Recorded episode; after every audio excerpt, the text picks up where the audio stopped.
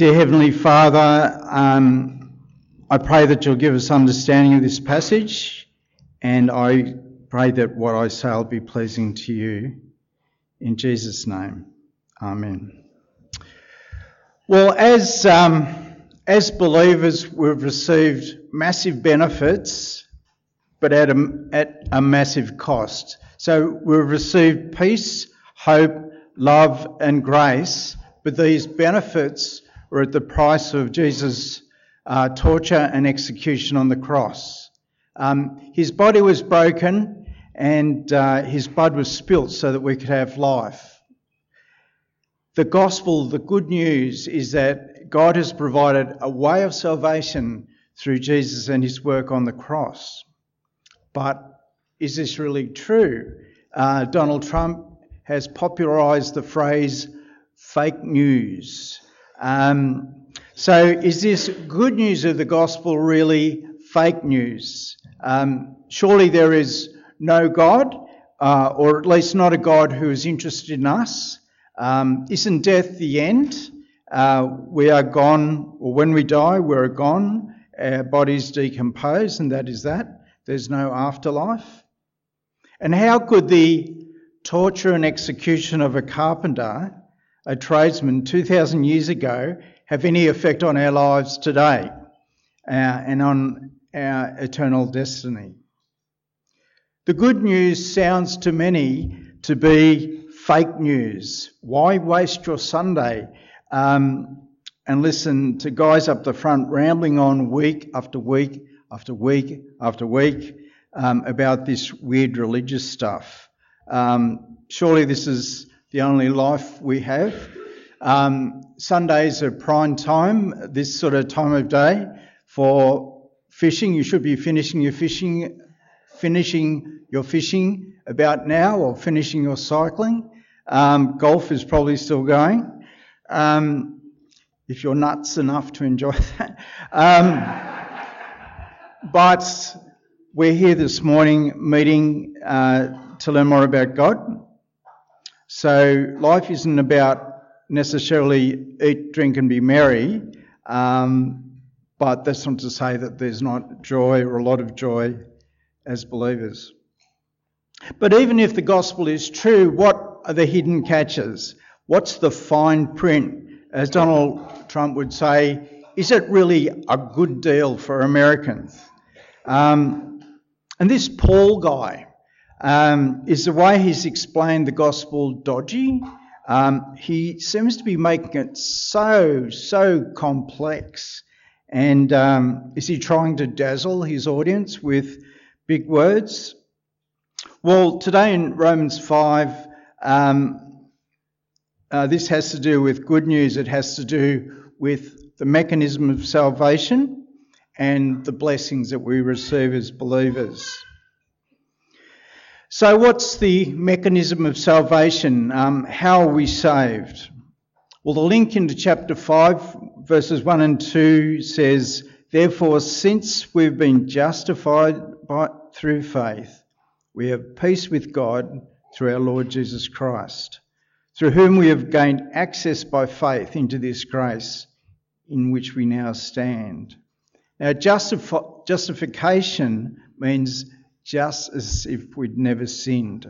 Jesus took the verdict and the judgment for our sin, and God looks at us and sees the righteousness of Christ. But to understand salvation, to understand uh, justification, we need to first understand the seriousness of our plight without Jesus and his work on the cross. Why do we need saving? What are we being saved from? Well, sin is disobedience to God and um, not living His way, not giving Him the rightful place in our lives. God has wrath at our sin and uh, hates our sin. So in Romans 1 verse 18, the wrath of God is being revealed from heaven against all the godless, godliness and wickedness of people who suppress the truth by their wickedness. Since what may be known about God is plain to them because God has made it plain to them. For since the creation of the world, God's invisible qualities, his eternal power and divine nature have been clearly seen, being understood from what has been made, so that people are without excuse.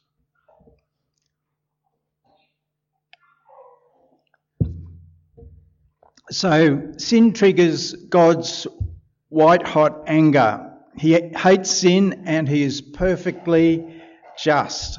And as a matter of justice, there is a verdict and punishment. Now, all have sinned. Everyone uh, in this church has sinned. Uh, the verdict is guilty and the sentence is death. And this death is eternal separation from God and from all things good, eternal suffering. Now, we in our natural state are enemies of God, but God in His perfect justice, uh, sorry, God in His perfect justice is bound to punish sinners in the most severe way. So we can do nothing ourselves to be declared innocent.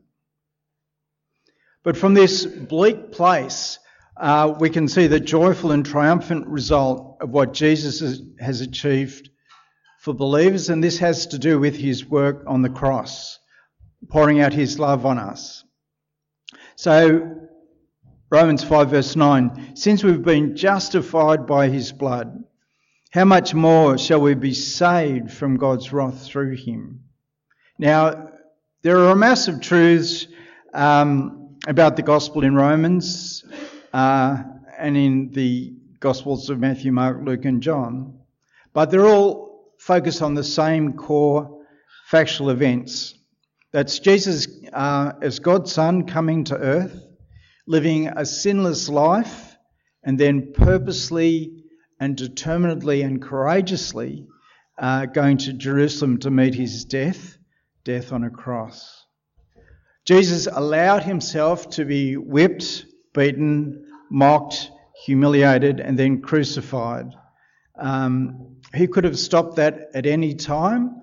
Uh, it's clear that he could have called down legions of angels and just stopped that process, but he let it happen to his last breath. And this work on the cross um, was motivated by love and um, had the effect of winning salvation. So Jesus was innocent uh, and perfect. As a perfect sacrifice, um, he, the guiltless, took the punishment we, the guilty, deserve for our sins. And those who exercise faith in what he has done, in what he has achieved once and for all on the cross, are saved.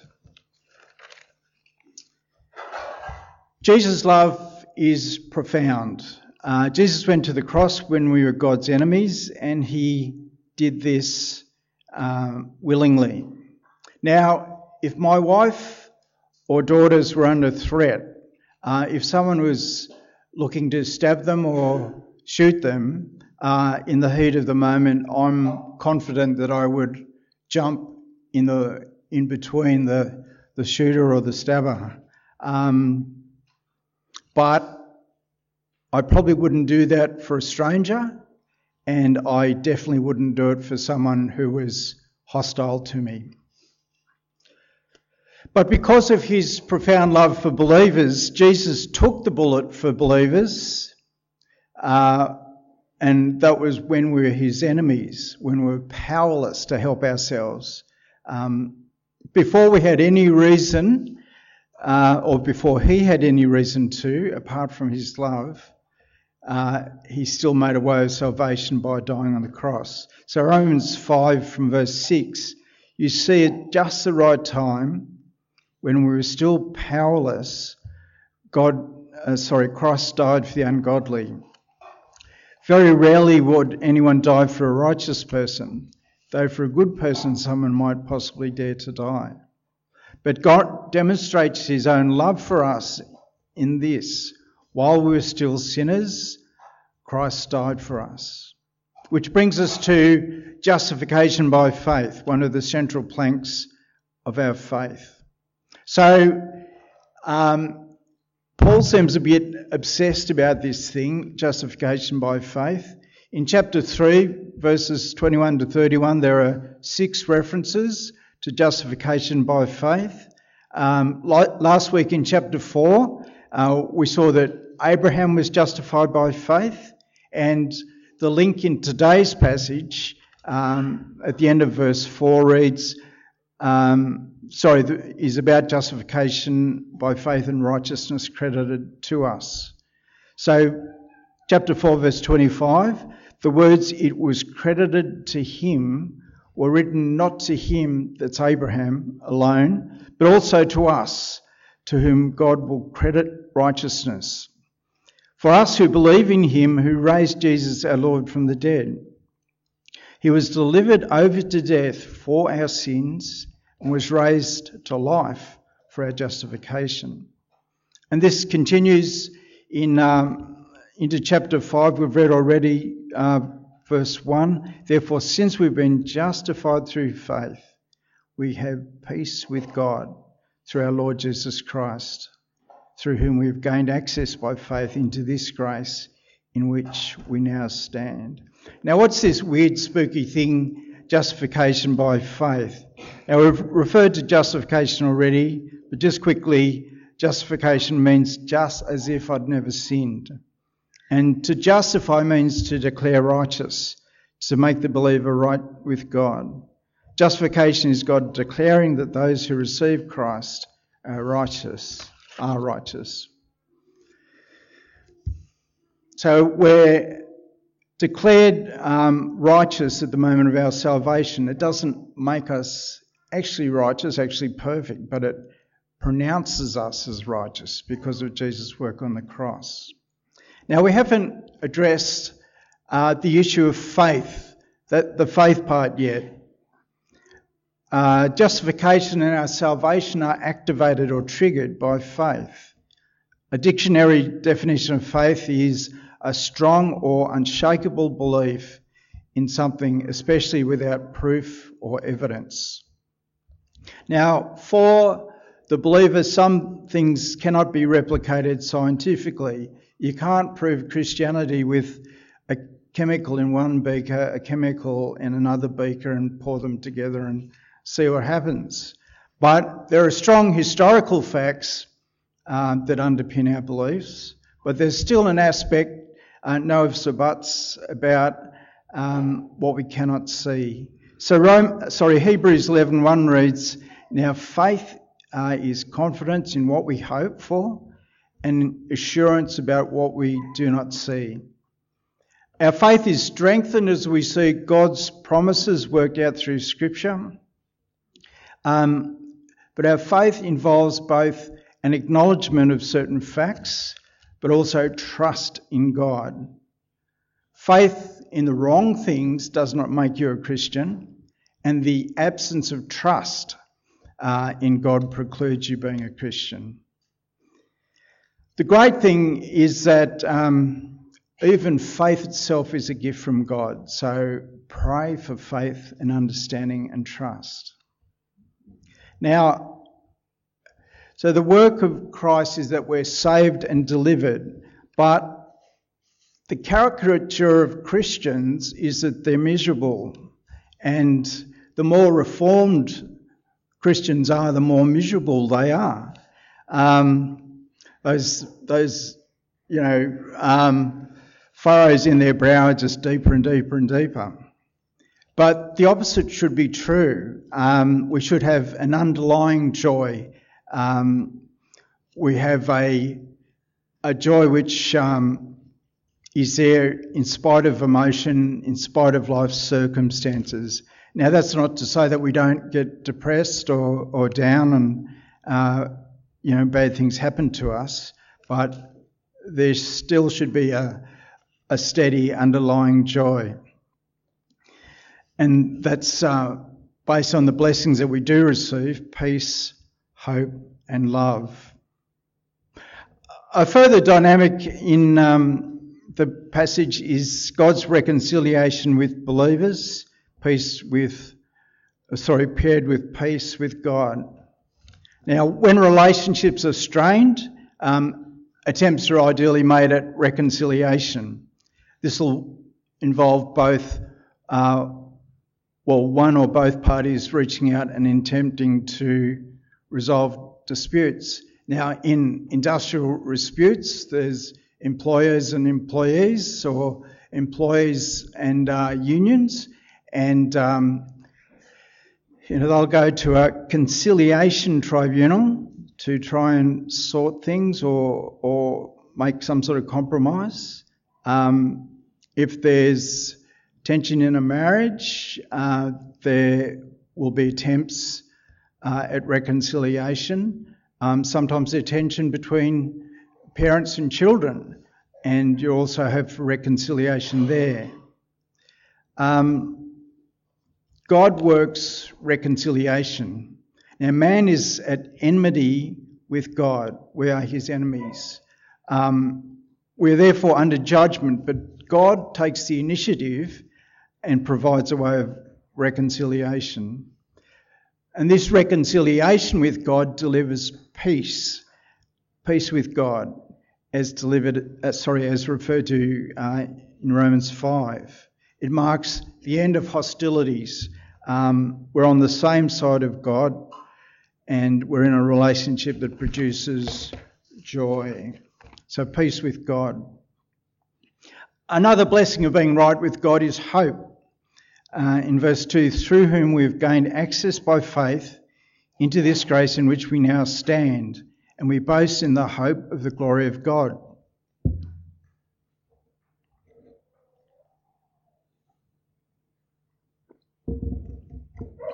The hope referred to in these verses is a sure hope rather than a wish. The difference of this type of hope is um, explained in verse 5. And hope does not put us to shame because God's love has been poured out into our hearts through the Holy Spirit who's been given to us. Now, we'd, put to, we'd be put to shame, we'd look pretty stupid if our lives were built on a, on a lie. Um, but our lives are built on something true. Um, God's Son crucified and raised from the dead. Um, and our faith and hope is also evidenced by God's love and the gift of the Holy Spirit. Now, as, as we learn in the children's talk, um, God is not harsh with his adopted children. He gives us good things. What was the good thing that the kids did receive, or is it more about the bad things they didn't receive? Fetid bananas or whatever. Um, God gives us good things and um, He wants to grow our faith and strengthen our hope so that we're more focused on Christ. Now, this hope is not dependent on life circumstances. Um, in fact, as Paul points out, God even uses um, suffering to increase our hope or to refine our hope to help us to be focused more on uh, Christ. So we have hope and joy even when external circumstances are pretty bleak. So we've looked at Romans 5, verses 1 to 11. Is the gospel good news or fake news? Um, the ultimate answer rests uh, on whether Jesus, is, as the Son of God, came to earth and set his face to Jerusalem. Amen. Give us a hallelujah for that.